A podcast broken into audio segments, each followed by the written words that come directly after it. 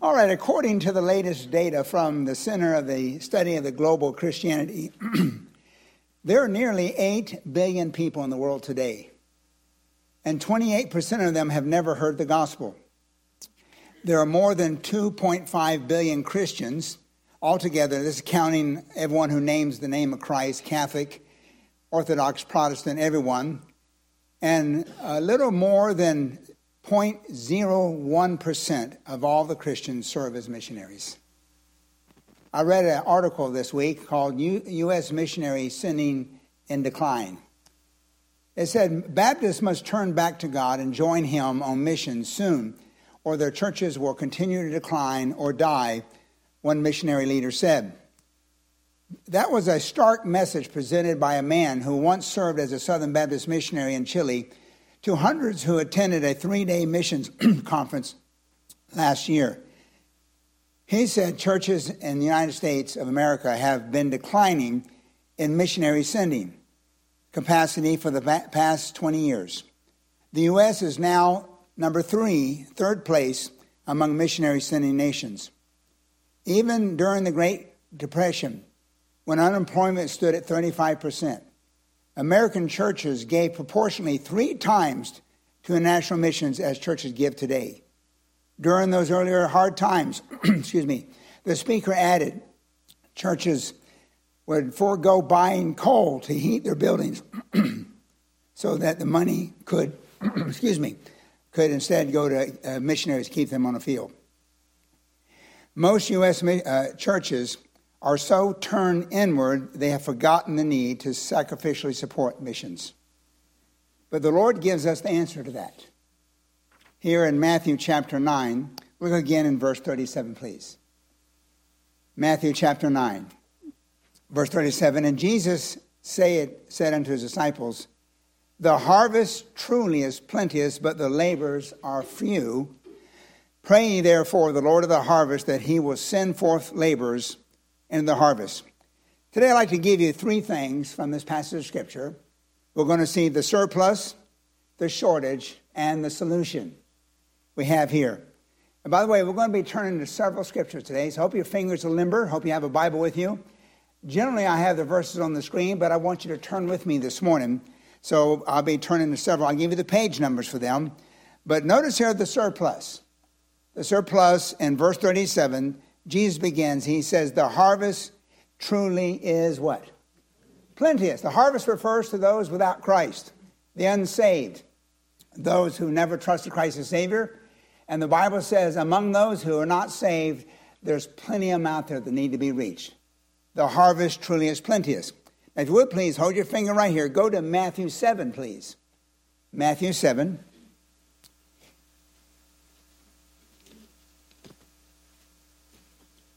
In verse 13. He gives a comparison between those that are saved and those that are lost. Matthew 7, verse 13, it says, Enter ye at the straight gate, for wide is the gate, and broad is the way that leadeth to destruction. And notice here, and many there be which go in thereat. Because straight is the gate, and narrow is the way that leadeth unto life, and few there be that find it. Notice the contrast. There's a way to destruction and a way to life. And Jesus said, the way to destruction, many people are going that way.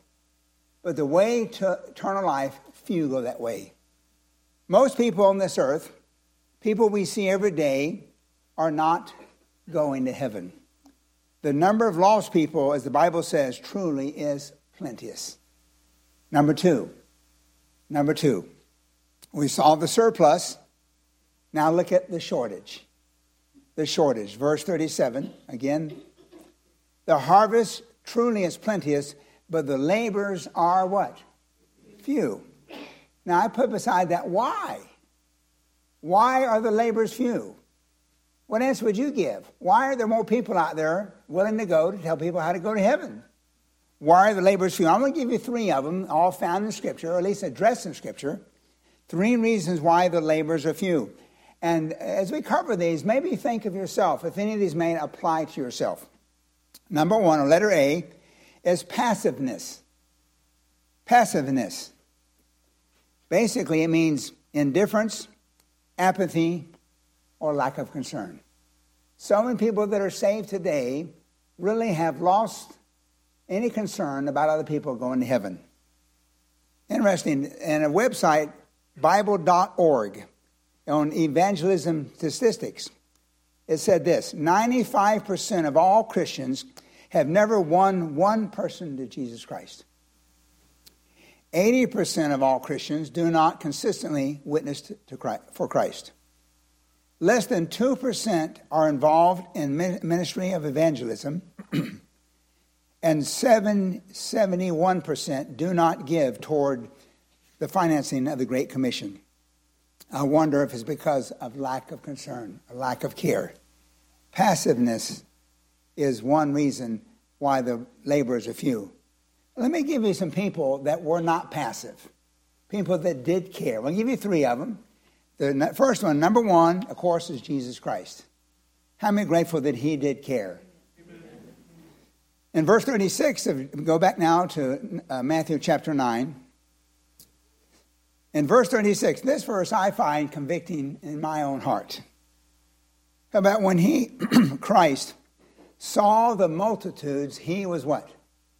Moved with compassion. Know about you, I prefer to be in smaller crowds or by myself. And when I see a great multitude of people, I'm moved to get out of there. but the Lord was moved with compassion. He had a concern, a care that they needed a Savior. How about you? When you see a bunch of people, are you moved? Are you stirred? There was a great evangelist called C.T. Studd. Basically, every time he walked, every step he took, he said, Heaven, hell, heaven, hell, Heaven, hell. Where are these people going? They die. Heaven or hell? They need to know. But how many of us, when we look at someone out in community, ask ourselves that question Are they going to heaven or hell? Do they need Christ as Savior? And so, Jesus Christ was moved with compassion. Let me show you another person that was not passive the Apostle Paul.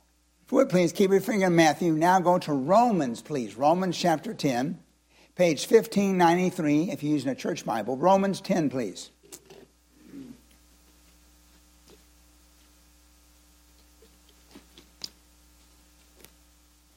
Here it tells us the Apostle Paul had a tremendous burden for his people, the Jews, that they might come to know Christ as their Savior.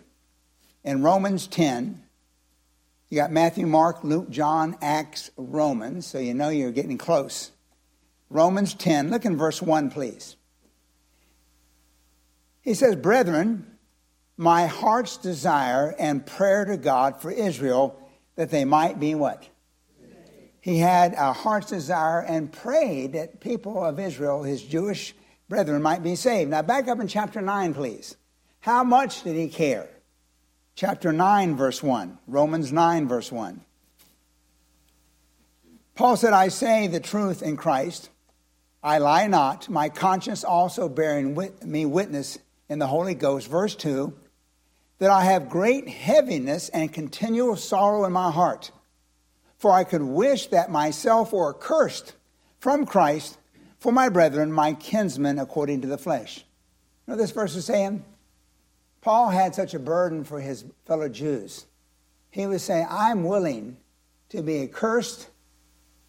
And the word there is anathema which means damn to hell if my brethren will be saved. Wow. How many of you would be willing to go to hell for someone to get to be saved?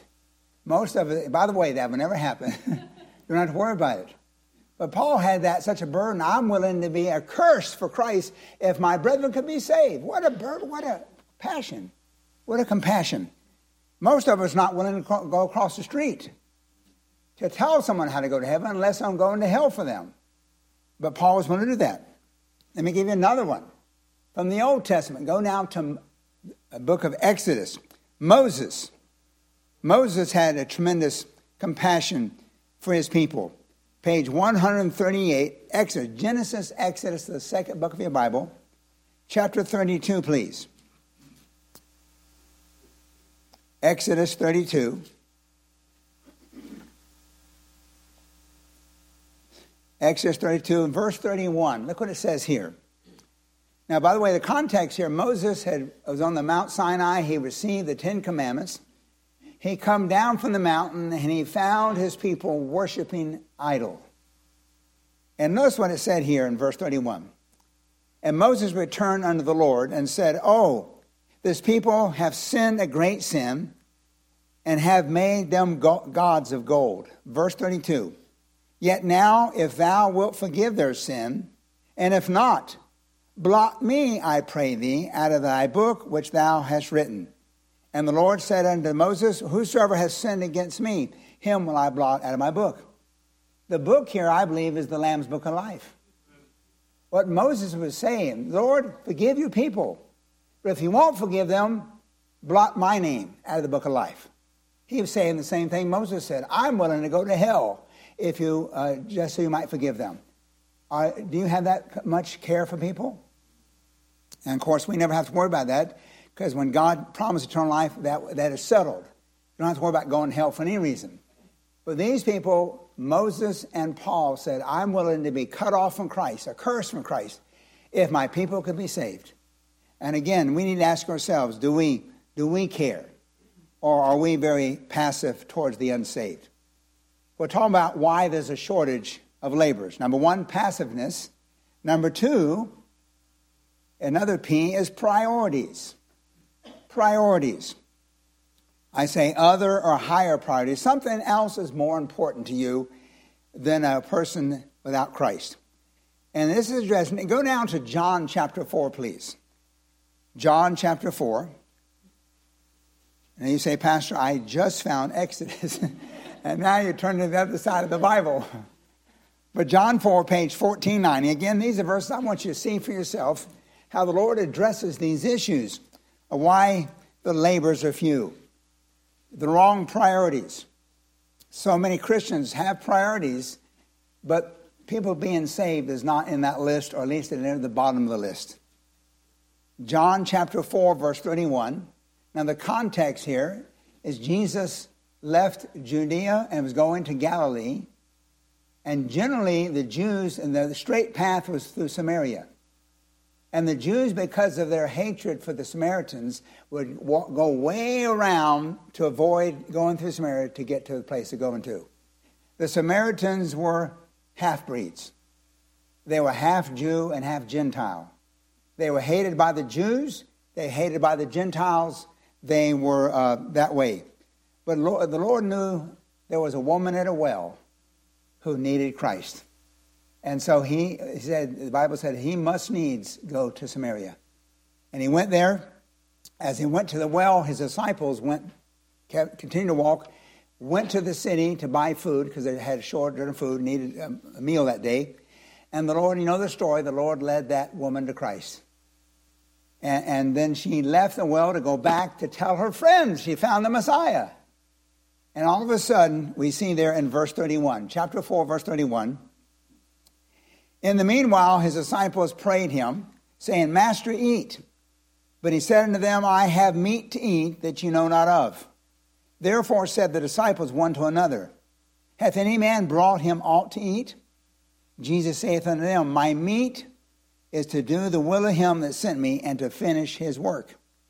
This does not mean that Jesus had no need of physical food but rather that his great passion and desire was to do God's will. His priority was spiritual over the material. It is the Father's work that must be done. While the apostles were looking at food, Jesus was looking at souls. And many of us have high priorities. We have a lot of list of things. But where are lost people on your list of priorities? Where of all the things you're important to, where, where are they on that list? If they are on the list. Those apathetic are not even on the list. But so many of us, they're on the list. I do care, but I have other things more important to me right now that I want to accomplish. I'm so glad there was not other things more important to our Savior when he decided to come to this earth than you and I. The third reason why the labors are few. The first one, of course, was passiveness, then priorities, and next procrastination. Procrastination.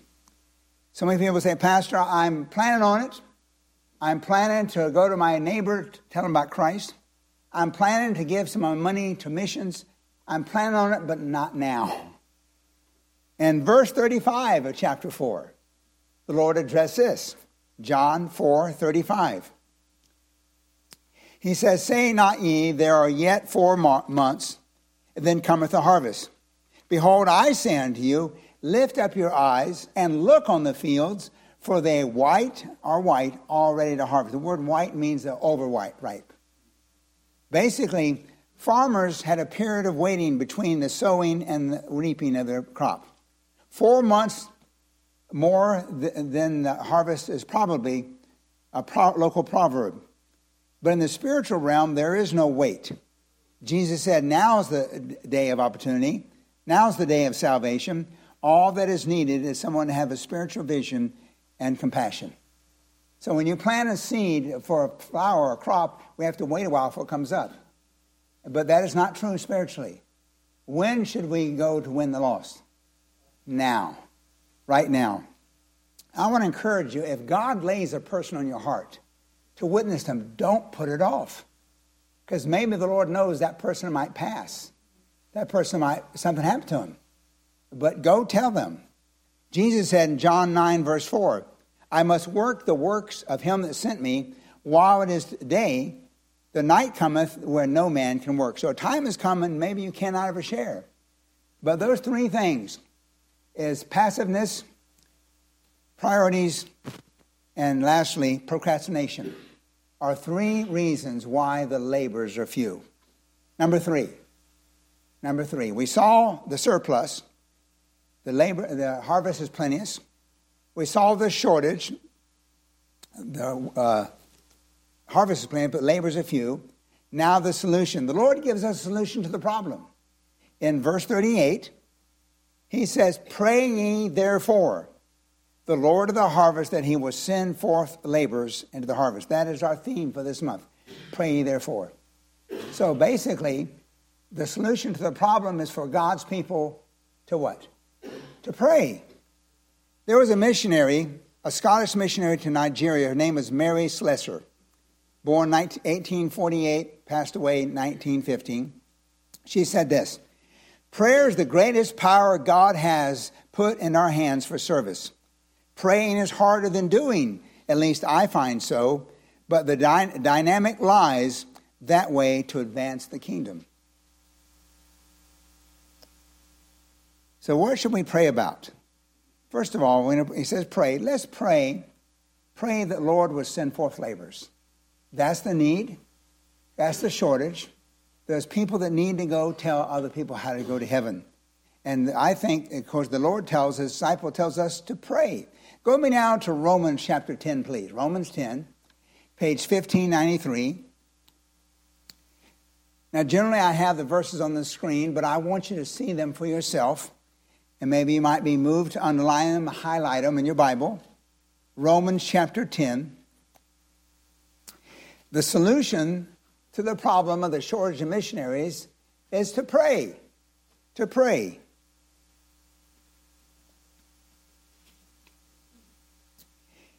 Romans 10, verse 13, please. Romans 10, 13. Pray the Lord will send forth laborers, send people to go and tell others how to be saved. In Romans 10, verse 13, for whosoever shall call upon the name of the Lord shall be saved. How then shall they call on him in whom they have not heard, have not believed? How shall they believe in him whom they have not heard? And how shall they hear without a preacher, that means a proclaimer, someone to share the gospel. And how shall they preach except they be what? Sent. And he goes on to say, as it is written, how beautiful are the feet of them that preach the gospel of peace and bring glad tidings of good things. You know, generally speaking, probably the most unattractive part of our body is our feet. you know, many people spend a lot of money on getting their feet and making the toenails look nice. Nothing wrong with that. But you want, you want your feet to look beautiful in God's sight? Lead people to Christ. How beautiful are the feet of them that preach the gospel. God says the person that goes and shares the gospel, they have beautiful feet from God's perspective. listen carefully, please. A church should not be measured by its seating capacity, but its sending capacity. A church should not be measured by seating capacity, but its sending capacity. So many churches tell you how many people they can hold, how many people they have. But how many people are they sending into the, into the fields to preach the gospel? So pray, pray for the Lord to send forth laborers. Next, pray for compassion. Pray for compassion. Can I be honest with you? Sometimes I find that I lack compassion. Sometimes I lack the concern that I should have to lead people to Christ. Remember, when Christ saw the multitude, he was what? He was moved. Moved with compassion to do something about it. Now, go with me, if you would please, to Psalms 126. Psalm 126, page 917.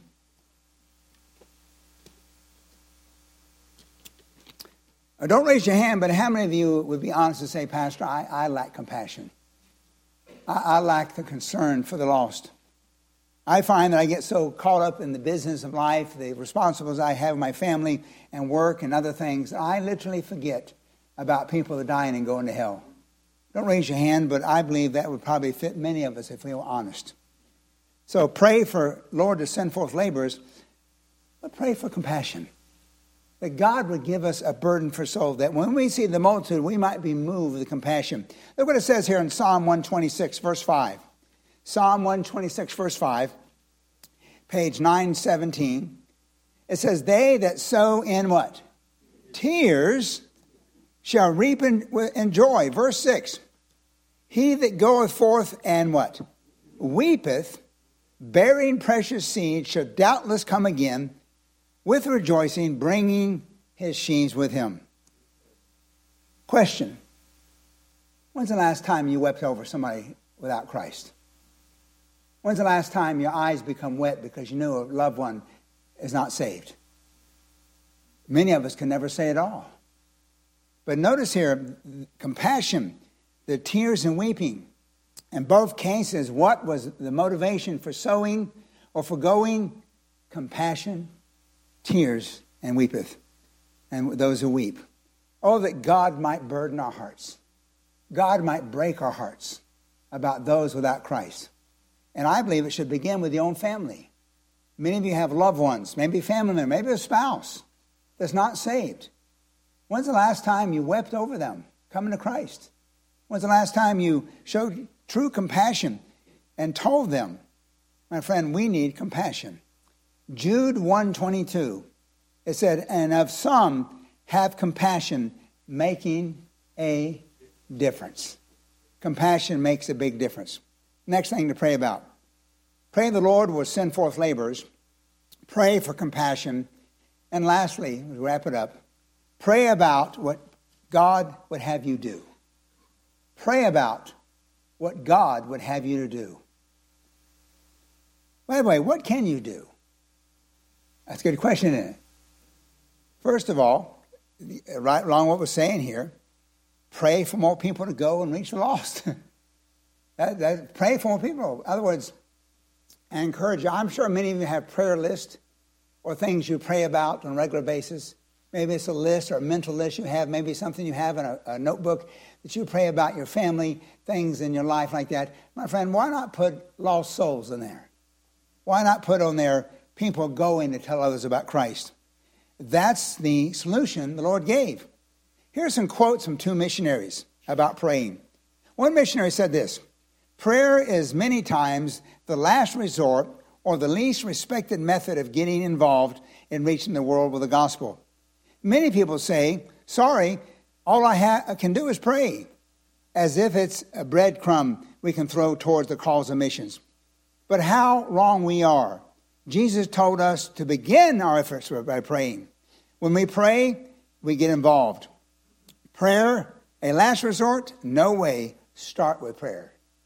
Another missionary said this When God's people pray, doors are open, the devil is crippled, men are saved, God's power is unleashed. The power of prayer is not natural, it is supernatural. We need what only God can do, and that is made possible through prayer. So, my friend, what can you do? Pray. pray. Number two, give financially so others can go. Give financially so others can go. There are many people that are called to go. For example, the missionary we had today wants to go and he needs finances to go. Here is a website I saw. It said, When did evangelicals stop caring about missions? And it says, cold, hard facts.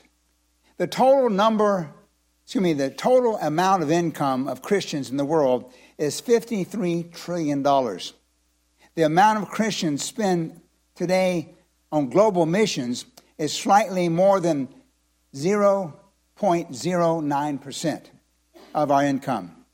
Bringing the numbers closer to home, the study shows that Americans spend as much on Christmas as we spend on Christian ministries. We spend as much on dieting programs as we spend on foreign missions. And we spend more on our pets than we spend on evangelizing the lost with the gospel of Christ. My friend, where's your priorities? The last Sunday of this month we do every year is our Faith Promise Sunday. And that's why we, as a church, determine how much we want to give towards missions. So I encourage you to pray. Pray that God will send forth laborers, but pray about what part God would have you to have. There's so many people that have been called that want to go, but need the finances to go. And so I encourage you to pray about what part God would have you to have and enable them to go. So, what can we do? We can pray for more people to go and reach the lost. We can give financially so others can go. And lastly, we can obey God's command by going yourself. You can obey God's command by going yourself. Go with me now, please, to Mark chapter 5. Mark chapter 5. This verse and one more, and we'll be done this morning. Mark 5, page 1401. I remember seeing a, uh, it was a billboard, and it, it, basically it said, What part of no do you not understand? As Christians, we should say, What part of go do you not understand? What's the Great Commission? Go ye in all the world and preach the gospel. But so many of us don't go. We don't even go across the street to reach our neighbors. Go. So obey. One, what can you do? Obey God's command by going yourself. Look in Mark chapter 5. I love this verse. Mark 5, verse 18. Mark 5, verse 18. And when he was come into a ship, he that was possessed with a devil prayed him that he might be with him. Basically, the Lord just cast out demons out of this man, and the man was on the same ship. Verse 19. Mark 5, 19. Howbeit Jesus suffered him. Let me back up a minute. The verse, uh, latter part of verse uh, 18. He that had been possessed with a devil prayed him that he might be with him. This man wanted to be with Jesus. He wanted to spend time with the one who just healed him, cast out the demon, saved him. By the way, that's natural. How many of you enjoy being with the Lord? That's a natural response. But verse 19, look what Christ said. Howbeit Jesus suffered him not, but saith unto him, Go home to thy friends, and tell them how great things the Lord hath done unto thee, and hath compassion on thee. And he departed and began to publish in Decapolis how great things Jesus had done for him and all men did marvel. Other words, so many of us enjoy going to church. We enjoy Bible study. We enjoy fellowship around the God's Word. We enjoy spending time in God's Word. We want to be with the Lord. But the Lord might say, listen, I need for you to go to your loved one, go to your friends, go to your family, and tell them what Christ has done for you. And so many have not. Isaiah 6, verse 8. Many of you know the verse, I'll just quote it. We saw, I quoted Mark 16, 15. He said to them, Go ye in all the world and preach the gospel to every creature. But Isaiah 6, verse 8, Isaiah said, I heard a voice say, uh, of the Lord saying, Whom shall I send? And who will go for us? What did Isaiah say? Here am I. Send me. I encourage you as we focus on missions this month, if God begins to stir your heart about this idea of reaching people for Christ, why not ask the Lord, Lord, here I am. I don't know what, where, anything about it. But Lord, I, I want to have part in that. What would you have me do? Lord say, Whom shall I send? Why not say, Here am I? Send me. Now, He may keep you right where you're at to reach your neighbors, reach your family, to reach people at work, or He may call you to go to another state, another country. But I think all of us ought to say, Lord, here am I. What would you have me do? Would you be willing to do that? Go with me now, if you would please. Before any further, let me there. Dr. Don Sisk. He said, in order for the gospel to be preached to all men, three things are necessary as far as man's part is concerned. Someone must go, many must pray, and many must give. So here's a question I asked you. If you were lost, how much would you want a sane person to pray, to give, and to go to reach you with the gospel of Christ? Let me say it again. If you were lost and you knew some of this truth, how much would you want a person to go, to give, or to pray for you to come to Christ? We'd probably say, no limit. no limit. I would, do whatever it takes, let them do. May that be our attitude to reach the lost for Christ. Our last verse, Matthew 7, please. Matthew 7, turn with me, please. A verse I read earlier. Matthew 7, 13, page 1350.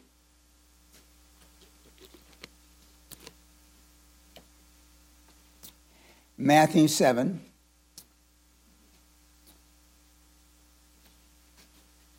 Matthew 7, please. This be our closing. Here Jesus says, Enter ye at the strait gate. For wide is the gate, and broad is the way that leadeth to destruction, and many there be that go in thereat. Because strait is the gate, and narrow is the way which leadeth unto life, and few there be that find it. This verse speaks of two things. It speaks of two gates, a wide gate, a strait gate. It speaks of two ways, a broad way, a narrow way. It speaks of two destinations, destruction and life. Notice here, most people today are not going to heaven. The broad way, you know what the broad way is? That leads to destruction? The way of good works. The way of personal behavior that I have to live a certain kind of life. I have to do a certain kind of thing. I have to behave myself, live a standard of righteousness if I want to be saved. That's the broad way. And every other religion other than Christianity teaches the broad way. They teach you how to go to heaven. You have to do this, do this, don't do that. But Christianity doesn't say do. Christianity says done. It's all done by the Savior. Now, so that's the problem. What is the narrow way? Now, let me tell you what the narrow way. Some people say narrow means hard or difficult. No, it does not. Narrow means one way. Have you ever met someone narrow minded? And what does that mean? It's their way and nobody else's way. How many is married to somebody that way? well, when it says the narrow way, by the way, Jesus was narrow minded on how to go to heaven. He said in John 14, 6, He says, I am the way, the truth, the life. No man comes to the Father but by me. He did not say, I am another way. He did not say, I am a way. He said with a different article, I am the way. The only way to heaven is through the sacrifice of Christ on the cross of Calvary. And your faith depends upon Him as your Savior. That's the only way. Maybe here today and you're trusting other means to get you to heaven. I believe the most subtle, the most one is deceiving, is they say it's Christ plus works.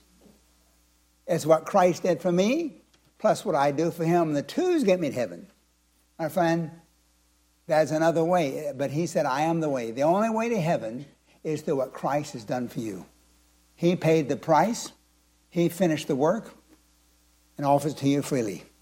He said, Whosoever will may come and take the waters of life freely. Salvation is a free gift. It costs you nothing, it costs his son everything. He paid the price all the work required of you to enter God's presence, He finished at the cross. Our part is to believe, to receive, to trust in what Christ has done for us.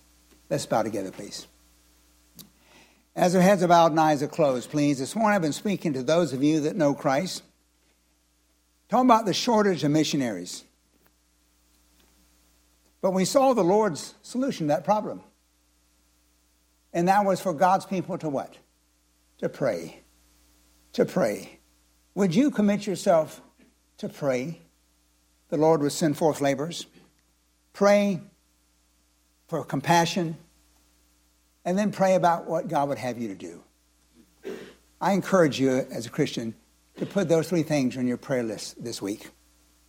But if you're here today and you're not certain you have a home in heaven, you're not certain that you have eternal life, my friend, I want to close the invitation for you. Invitation for you to receive Jesus Christ as your personal Savior. My friend, the way to heaven is through Him. There is another way, it's called the broad way, that leads to destruction. The broad way is any other way other than Christ. But the narrow way is Jesus Christ Himself. And if you never have before, why not trust in that one, the Lord Jesus Christ, to be your Savior? Trust in Him to forgive you and give you eternal life, as He said He would. You say, Pastor, I'd like to know heaven's my home. I'd like to be certain that I'll go to be with the Lord when I die. How, how can I take care of that? Why not right now? Talk to God about it. Right where you're sitting, talk to God and maybe say something like this.